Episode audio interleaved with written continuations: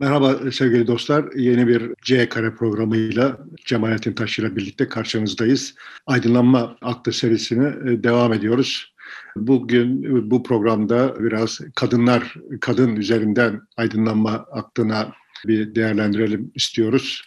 Hikayesi nedir, e, nasıl bakılır, nasıl gelişmiştir, nereye konumlanmıştır gibi e, günümüze gelecek kadar bir hikaye muhtemelen vardır aydınlanmacıların ve aydınlanma aklının daha doğrusu kadına bakışı meselesinde.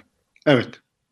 şimdi geçen programda aslında Kant'ta Platon'dan beri işte sonuçta Batı medeniyetinde kadın kötüyü temsil ediyor olduğu, kötüyle özdeşleştirildiği vesaireyi söylemiştik.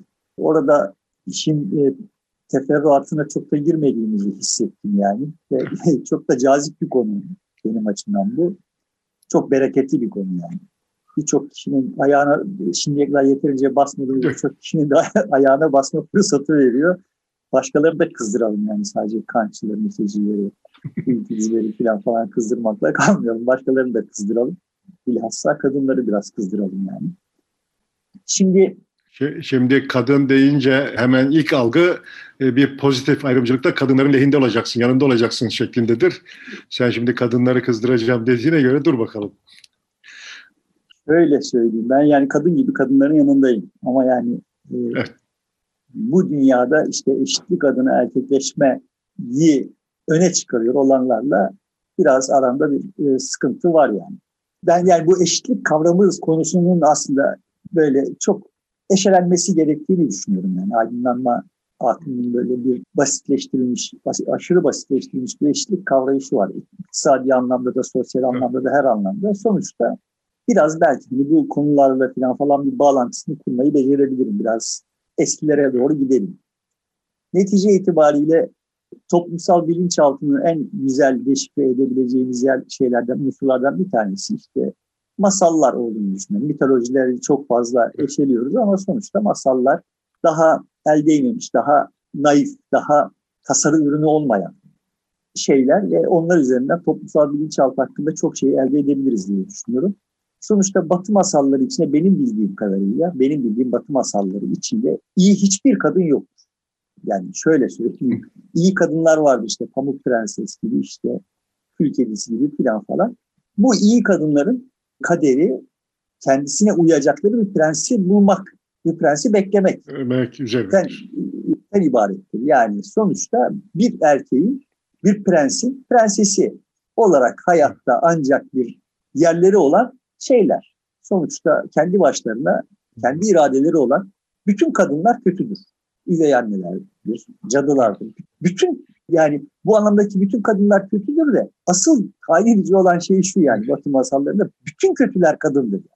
Şimdi yani benim bildiğim kadarıyla kötü olan bir erkek Batı masallarında yok. Şimdi buna mukabil bir mukayese olsun diye Binbir Gece masallarını alalım. Binbir Gece masalları yani Batı masallarıyla mukayese edilemeyecek kadar karmaşık, çok çağrışımlı falan bir şey. 21 Gece masalları nasıl başlıyor? Yani bir hükümdarın karısı var ve işte seyisiyle ya da işte uşağıyla hükümdarı aldatıyor. Yani şimdi Batı'da tasavvur edilebilir bir şey değil yani. Bir kadının hayal edebileceği şey, Batı masallarından yola çıkarak bir kadının hayal edebileceği maksimum şey bir, bir prenses, şey prensesi olmak. Yani oradan sonra yani onu aldatmak falan filan böyle tasavvur edilebilir bir şey değil ama yani Bin Bir Gece Masalları başlarken böyle başlıyor. Kadın yani kendisine, bedenine vesaire falan falan o kadar hükümran ki hükümdarın karısı olduğu halde kendi isteği, kendi arzusunun peşinde kendi istediğiyle birlikte olabiliyor. Ha, bunun karşılığında ne oluyor? Öldürülüyor yani. İşte Şehriyar geliyor ve karısını öldürüyor. Sonra işte kadınlardan intikam almak için o kadının kendisine yaptığı ihaneti hazmedemediği için kadınlardan intikam almak için işte her gece bir bakireyle evleniyor. Sonra sabahına onu öldürüyor. Böyle bir hikayemiz var. Burada şimdi iyilik, kötülük vesaire bu Şehriyar'ın kendisini aldatan kadın kötü mü, kötülük mü yapıyor filan bunlar senin kendi içinde olduğun kültürel kodlara göre değerlendirebileceğin şeyler. Yani eğer kadınsan ve işte düşünüyorsan ki kendi bedenine kendin sahipsin. hükümdara baş kaldırıp istediğinle beraber olabiliyor olmak iyidir. Bu senin kültürel koduna bağlı. Yok Evet. işte ama aile değerlerine bağlı vesaire falan filan temiz aile çocuğuysan işte o kadın kötüdür. Hükümdar, şehriyar da e, adaleti tesis ediyordur Evet. ve sonrasında bakıyorsun ki işte her gece bir kadın, her sabah bir kadın öldürdüğü zaman ya işte bu adaleti e, tecelli ettirme işinde dozunu kaçırdı. Hay Allah şimdi bu da kötü oldu yani. Yani herkese göre kötü oldu Şehriyar bu sefer. Gibi. Yani bunlar çok karmaşık.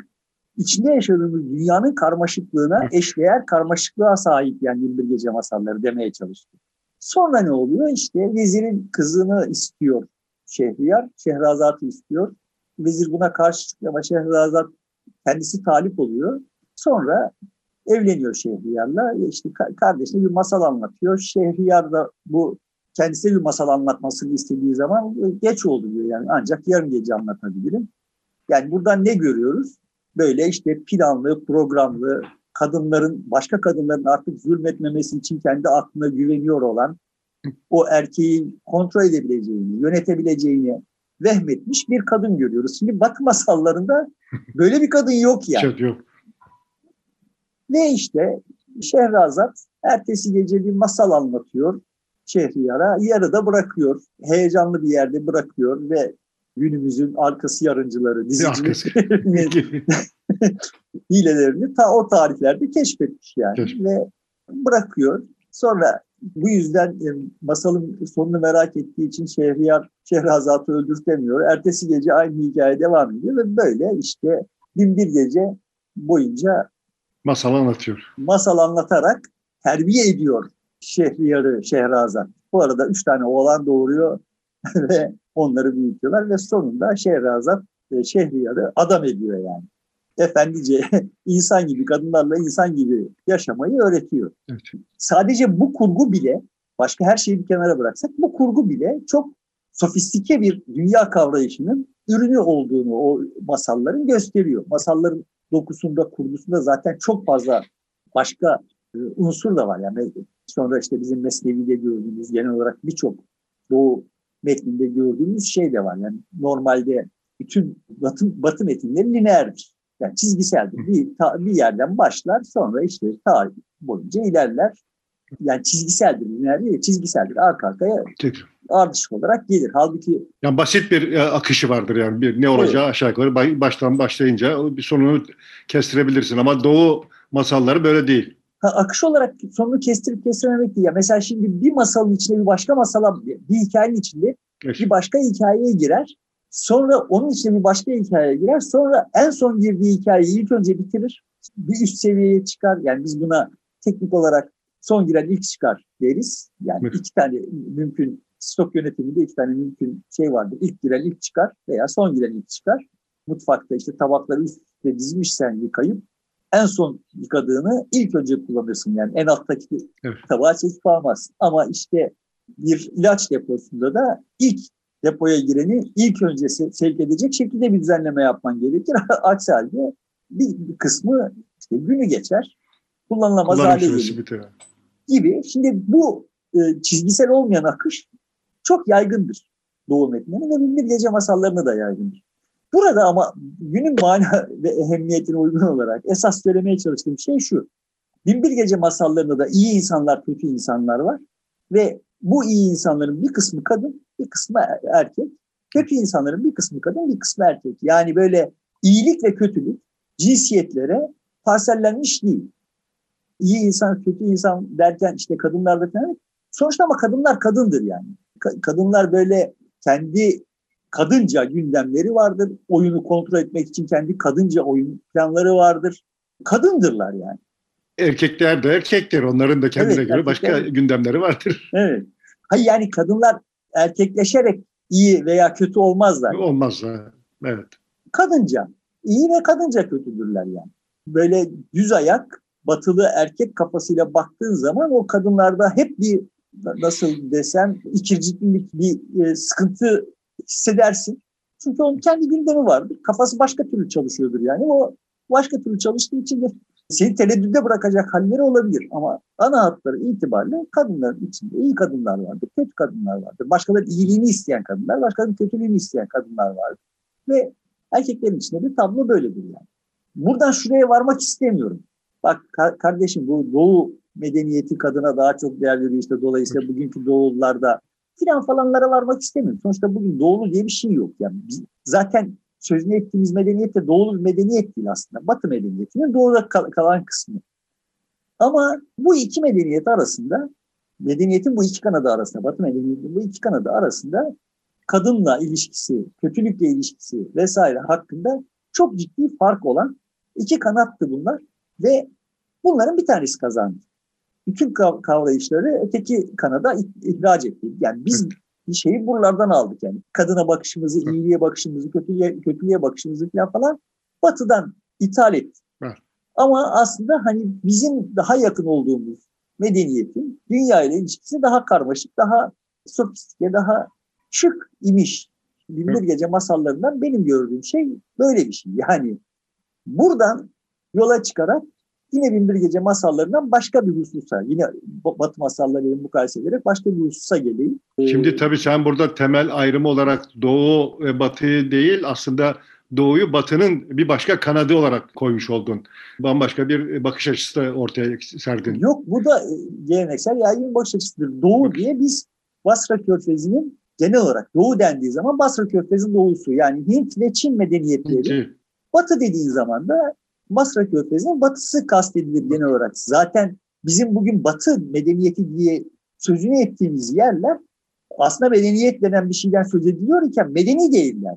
Yani bu ya konuyu masalların başka boyutuna taşıyacak bir şey. Çok önemli bir husus atlayacaktım yani.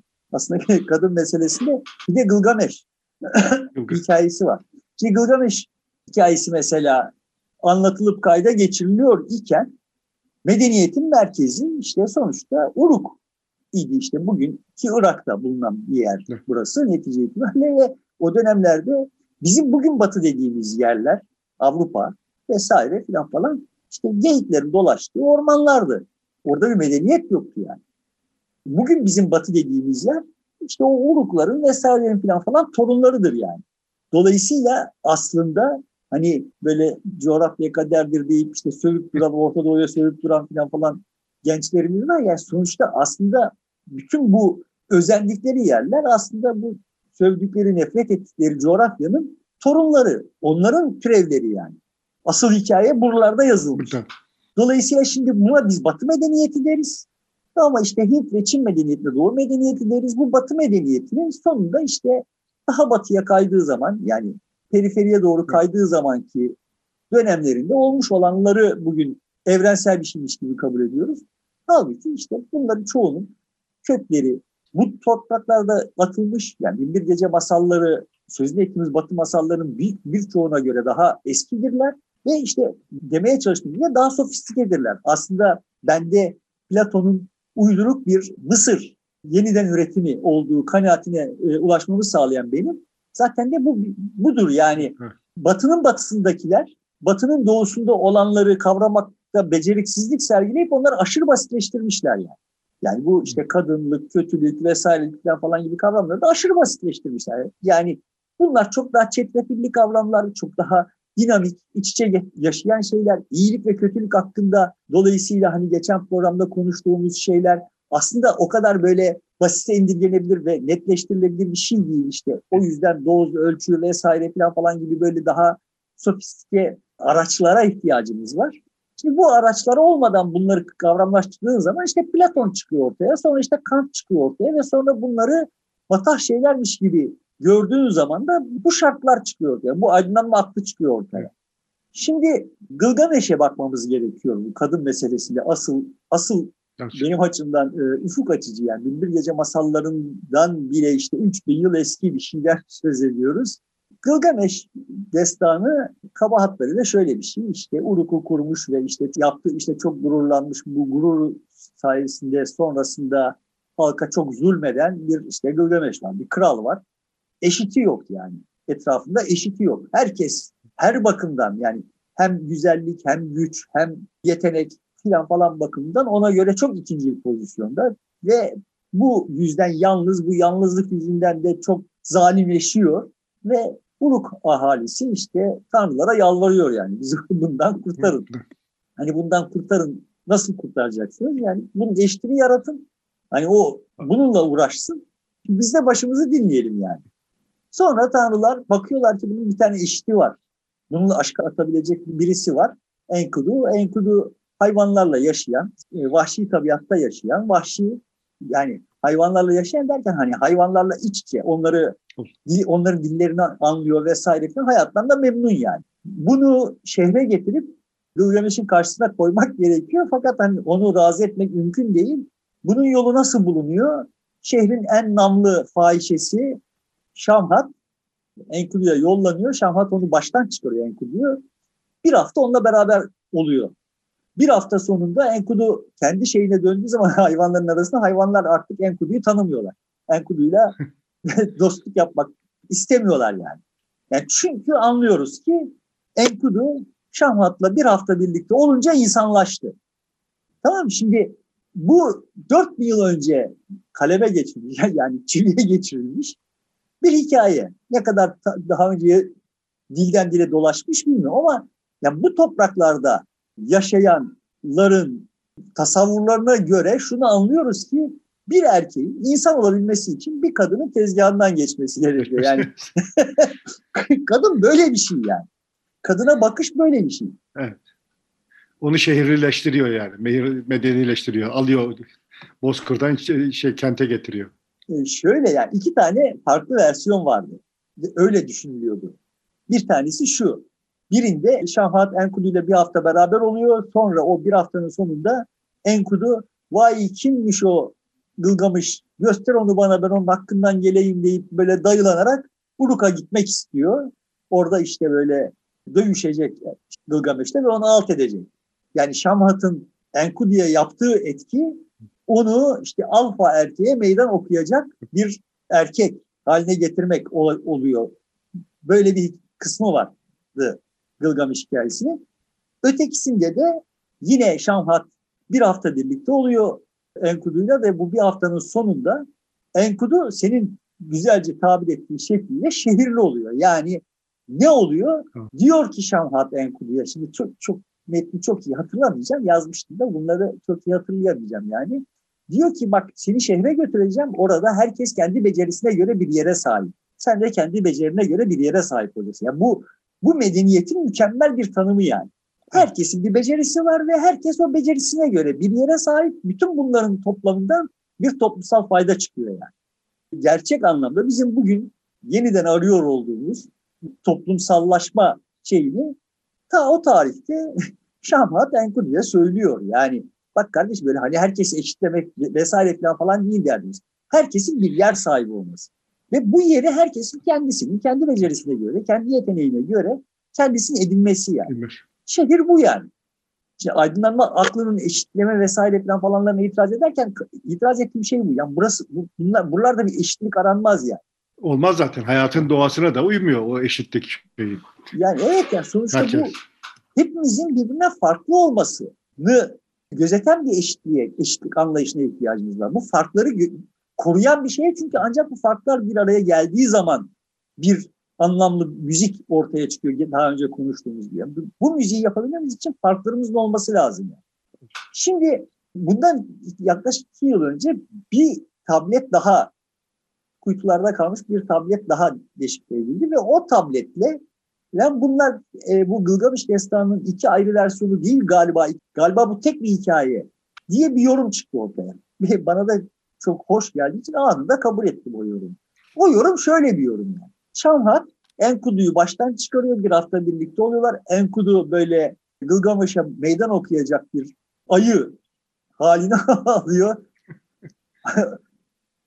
Fakat Uruk'a gelirken Şamhat onu bir daha mağaraya kapatıyor. Bir hafta daha birlikte oluyorlar ve diyor ki yok bak hani mesele gidip Gılgamış'a meydan okumak değil. Mesele şehirli olmak. Yani bu ikinci bir haftada Şamhat Enkudu'yu şehirli yapıyor. İlk bir haftada insan yapıyor, ikinci bir haftada şehirli yapıyor yani. Ve sonra işte hikaye gelişiyor.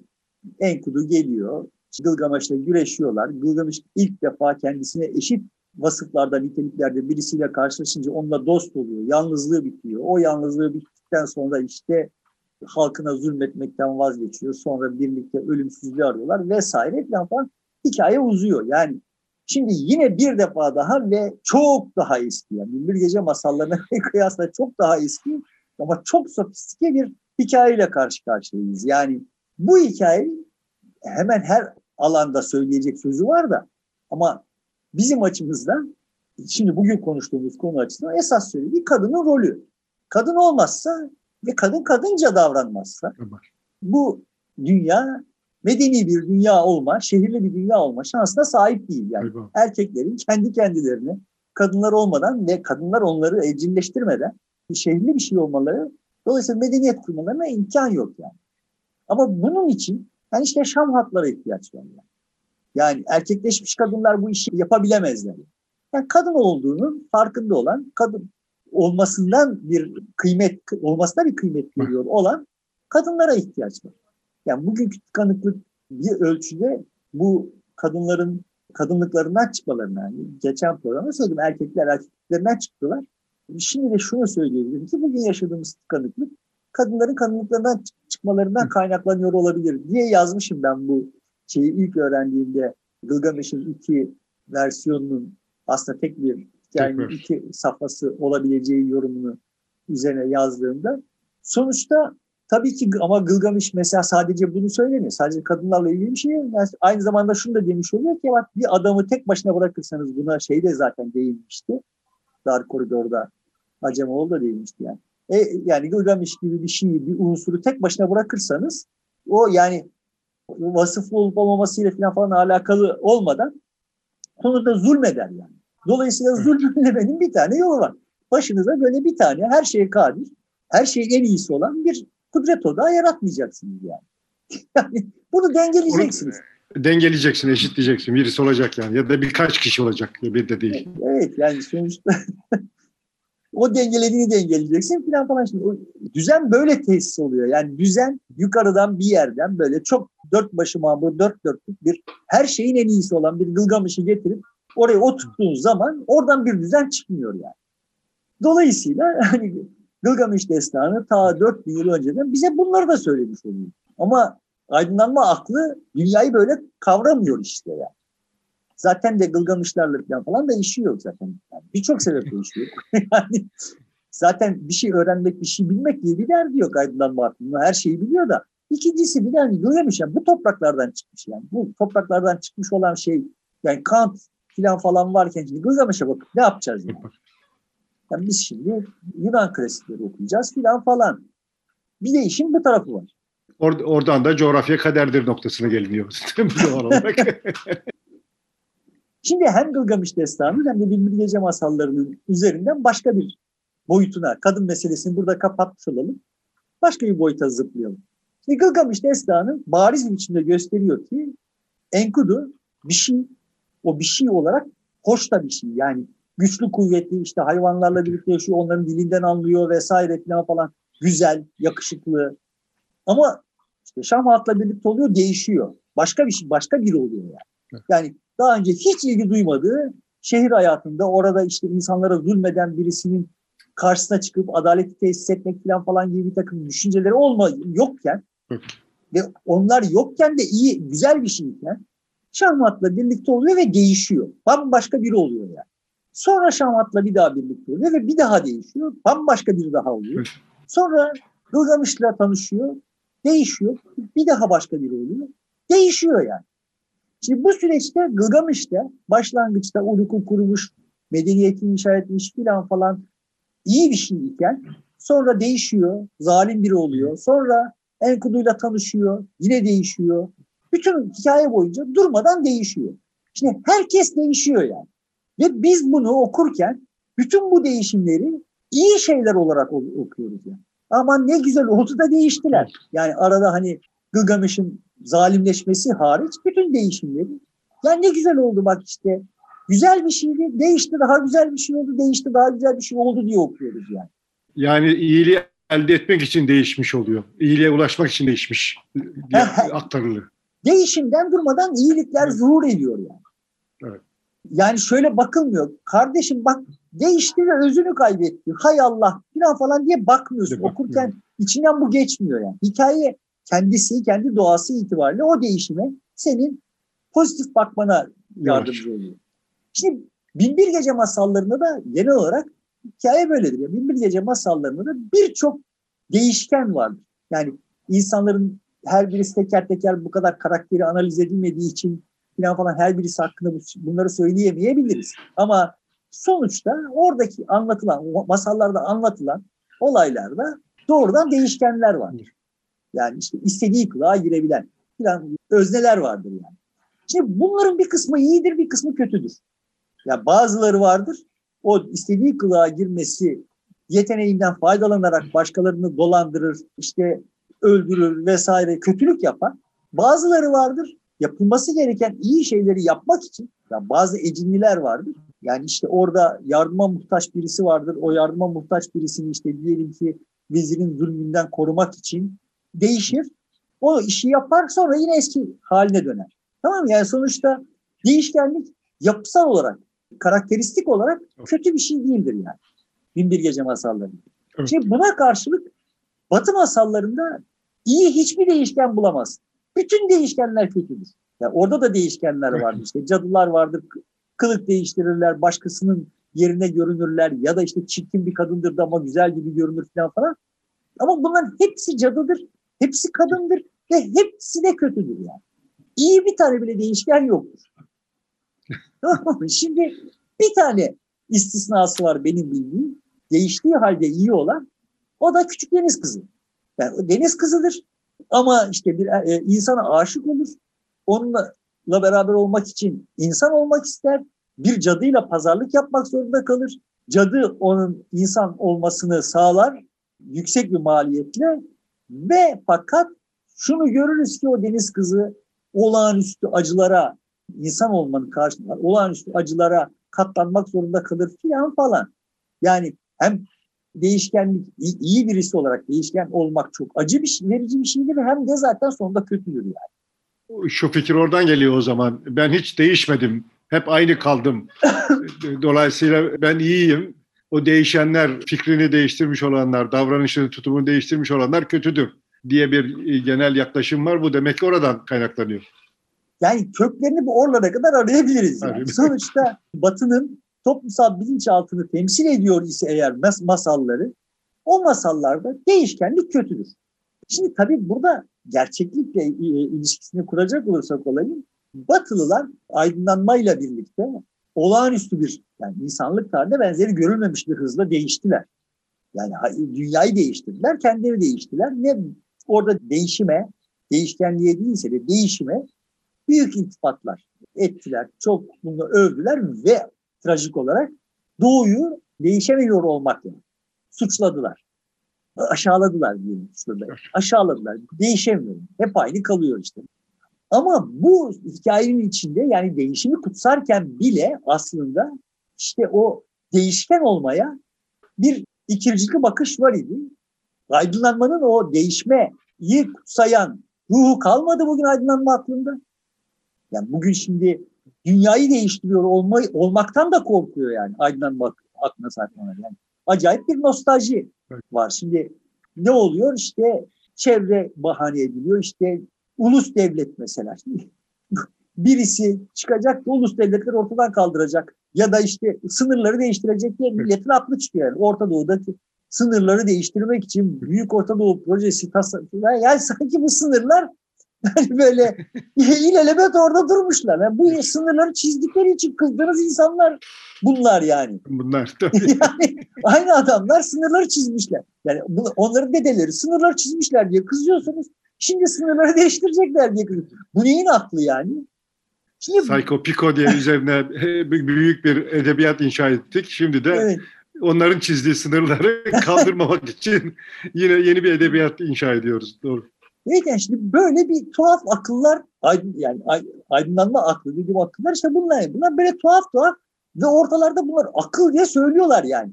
Aynı adam bir saat önce dediğim gibi Saykopik anlaşması yüzünden burada abuk sabuk sınırlar çizilmiş olmasına itiraz ediyor. Bir saat sonra ama bu sınırları değiştirmeye çalışıyorlar deyip ya değiştirmeye çalışıyorlarsa ve sen değiştirirsen sen değiştir.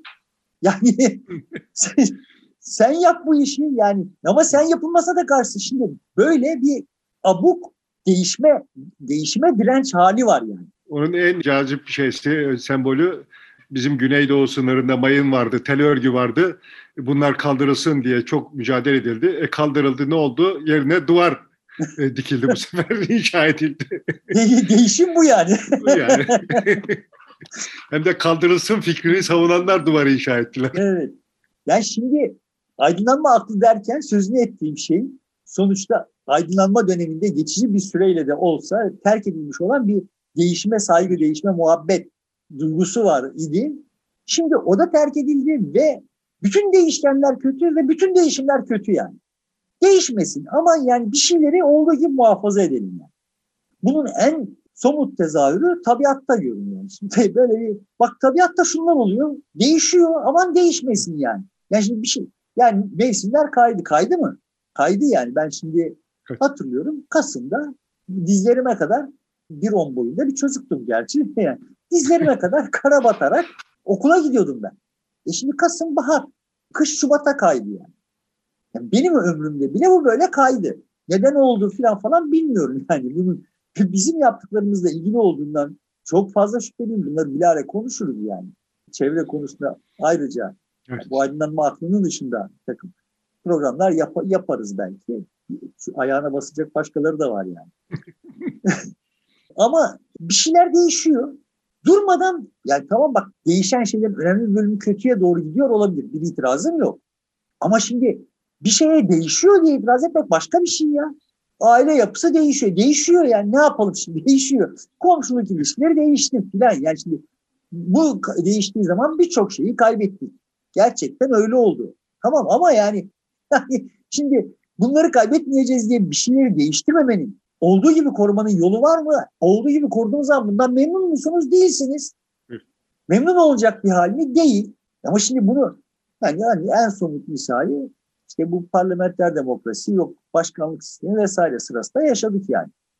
O zaman eğer bu başkanlık sistemi müdafaa edenlere karşı böyle cılız, zayıf ve mesnetsiz bir değişme direnç göstermek, göstermek yerine ya kardeşim bak bunun iyisi şudur deyip başka bir şeyle çıkılsaydı muhtemelen yani zaten kafa kafaya geçmiş olan o hiçbir şey yapamadan kafa kafaya geçmiş olan o referandum öyle bitmeyecek. Ama bunlar yapılmıyor yani. Çünkü hepimiz söylenmese bile biliyoruz ki dünyada bugün kendisini işte e, ilerici, demokrat neyse yani filan falan görüyor olanların asıl tayin edici tarafı muhafazakarlıkları. Var olanı korumak, tabiatı korumak, sosyal düzeni korumak falan gibi böyle bir takım yani değişme iddiasını kaybetti yani. Aydınlanmanın sorunları bugün değişme iddiasını kaybetti. De- değişme iddiasıyla ortaya çıkan ve başkanlık sistemi ni getirenler de aslında değişik ne yapmaya yapıyor, çalışıyor? Osmanlı'yı ihya etmeye çalışıyorlar. Yani ileriye doğru bir şey değiştirmek filan gibi bir şey yok. Yani değişmiş olandan korktukları için, değişmiş olanı hazmedemedikleri için geriye doğru filmi sarmak gibi bir iddiaları var. Onu yeni olarak e, sunuyorlar ki bir değişim diye. Ya geriye doğru değişim. De, değişimi o temsil etmiş oluyor. Değişimi temsil etmesi gereken de e, duraganlığı, muhafazakarlığı, evet. mevcudu korumayı seçmiş Aslında oluyor. Aslında bıraksan onlar da zaten geriye doğru saracaklar. Hani birileri 1800 lira sararken ötekiler de 1920 lira saracaklar. Yani ama sonuçta bir değişim korkusu var ve demiş oldum hani bütün bu programda demiş oldum ki sonuçta eğer toplumların bilinçaltına ışık tutuyor ise masallarına, efsanelerine baktığımızda bu toprağı, bu medeniyetin yani Batı medeniyetinin kaynaklandığı topraklarda dünya ile ilişki değişimin lehine, değişimi onaylayan bir şeydi. Aydınlanma yani aydınlanmanın kendisi bunu insan aklıyla yapma, değişimi gerçekleştirme işini insana yükleyerek yapma. Dolayısıyla değişimi onaylama hikayesiydi. Ama bugün aydınlanma aklını aydınlanmadan ayırıyor olan en temel şeylerden bir tanesi tam da işte bu noktada ortaya çıkıyor. Yani. Bugün herkes aydınlanma aklından muzdarip ve bu aydınlanma aklını aydınlanmadan ayıran en önemli tarafı değişim karşısındaki tutumu. Ama değişmeyelim. Ya da değişeceksek geçmişte gerçekleşmiş mükemmel bir şeyi ihya edelim. Mükemmel Değişeceksek geçmişe geçmişe dönelim. Evet, mükemmel olan bir şeyi ihya edelim. Şimdi evet. bu asr-ı saadet fikriyle ilgili geçen de eşiniyordum. Severek ve işte eğlenerek okuyorum Ege Cansen. Ege Cansen ya bu asr-ı saadet dediğiniz şey işte şu kadar yıl sürdü. O dönemde de hani zannediyorsunuz ki böyle hiç ihtilaf yoktu. Halbuki işte şu, şu tür ihtilaflar çıktı. İşte sonra başkalarının da asıl saadetiyle bu işte Cumhuriyet'in kuruluş yılları. Bak kardeşim orada siz zannettiğiniz gibi böyle hüküm vesaire falan, falan yoktu. Olmadığı için de takdir hüküm kanunu çıkarılması gerekti. Filan diye yazmış. Şimdi buradan geriye doğru bakınca orada sahiden de 1400 yıl önce böyle hiç ihtilafsız böyle cennet diye bir dönem varmış gibi görünüyor. Gibi. Öyle değildi. Yani o evet parlak bir dönemdi. Bir itirazım yok. Parlak bir dönemdi. Neden? İçinde ihtilaflar olduğu için. Orada bir bir şey kaynıyor olduğu için, mayalanıyor olduğu için parlak bir dönemdi ve sonrasına ilham verdi. Yani evet 1920'lerde öyle siz milletin zannettiği gibi böyle kesintisiz atılım vesaire falan filan, filan bir şeyler değildi. Ka- kaynayıp duran bir toplum vardı ve o toplum neyi becerebiliyor ise yapacaktı, yapabildiğini yaptı filan falan.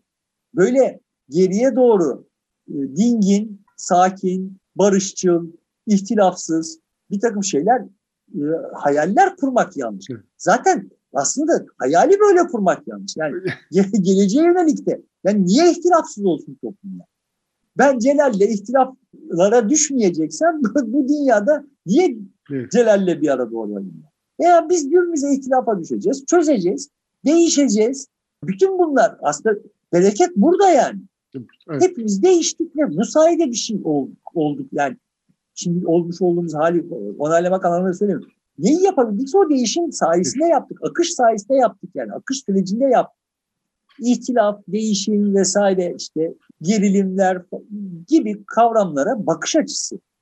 Ve bütün bunların karşısında işte böyle dinginlik, sükunet, barış filan falanları bunların karşısında böyle abuk şekilde konumlandırmak yüzünden sıkıntıya düşüyoruz ve bu çok aşırı basitleştirmeden kaynaklanıyor.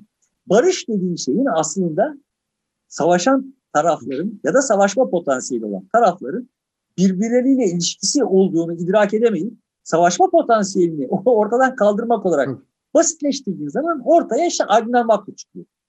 Ötekisi aydınlanmaydı yani. Aramızda savaş var ve şimdi barış barış yapıyoruz. Yapıyoruz. Barış içinde yaşayacağız yani ama farklılıklarımızla var. O Hatta ihtilaf... savaş savaşma kapasitemizde duruyor. Evet. Gerekirse o da devreye girebilir. Evet. birlikte yaşamak. Evet. Ve şimdi barış bu yani. Ama bu şimdi işte e, Antik Mısır'da gördüğü Musa kıssasını basitleştirilmiş Oidipus hikayesi haline getiren Antik Yunan'ın aklı yani. Her şeyi çok basitleştiriyor. Derdimi anlatabildiğimi düşünüyorum. Yani böyle karton, karikatürize edilmiş. Şimdi aydınlanma böyle değildi. Aydınlanma her tarafından bir şeyler kaynayan, her konuda, her anlamda yeni fikirler vesaireyi falan falan böyle şehvetle, iştahla üretiyor olan, tüketiyor olan bir dönemdi. Evet. Ama şimdi oradan bizim elimize kalan insanı etkisizleştirmiş, insanı şeytanlaştırmış, kötülemiş, değişimi şeytanlaştırmış vesaire falan falan bir tuhaf akıl kaldı. Şimdi bunun akıl niyetine herkes ortalıkta yazıp çizip konuşup duruyor. Her değişimden korkuyorlar. Diyor ki sonra adam tamam da her değişim iyi midir? Her değişim iyi değildir. Mesele şu hangi değişimin iyi olduğunu olmadan bilemeyiz yani. Yani o önceden bilinebilir olsa bak şu hani e, geçen programda söylemiştim. Ölçü şurada bu önceden bilinebilir olsa, onu aşmadan bilinebilir olsa o zaman aydınlanma aklına uygun bir dünya olacak. Dünya öyle değil. Yani ölçüyü geçeceksin, canın yanacak, ha geçmişim diyeceksin yani. Böyle öğreniliyor yani. Ölçünün orada olduğu öyle öğreniliyor. Evet, Ama şimdi, şimdi Fatih döneminde mesela çok İstanbul'da e, başarılı kalış fethedildiğinde hep oraya öykünülüyor da mesela Çandarlı Halil olmasaydı Fatih olur muydu? İstanbul alabilir miydi? Çandarlı Halil olmazı gösterdi ki O da oluru gösterdi. Orada bir mücadele yaşandı. Bu olmadan yani Çandarlı olmadan Fatih olunmuyor demek ki.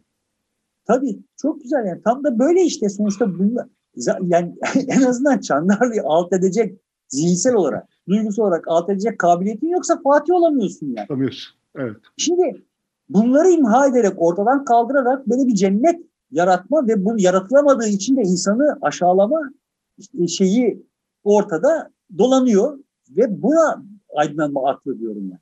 Aydınlanmanın türevi bu ama aydınlanma böyle değil.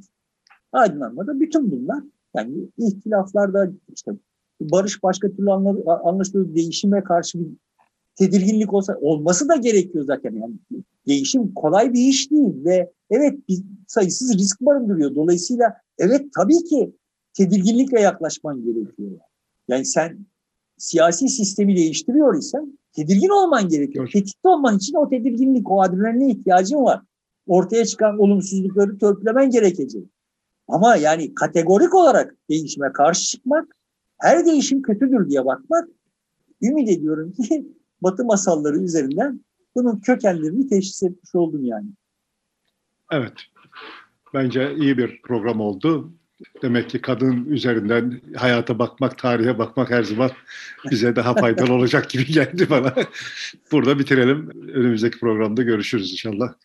Peki sevgili dostlar yeniden buluşmak üzere. Şimdilik hoşçakalın.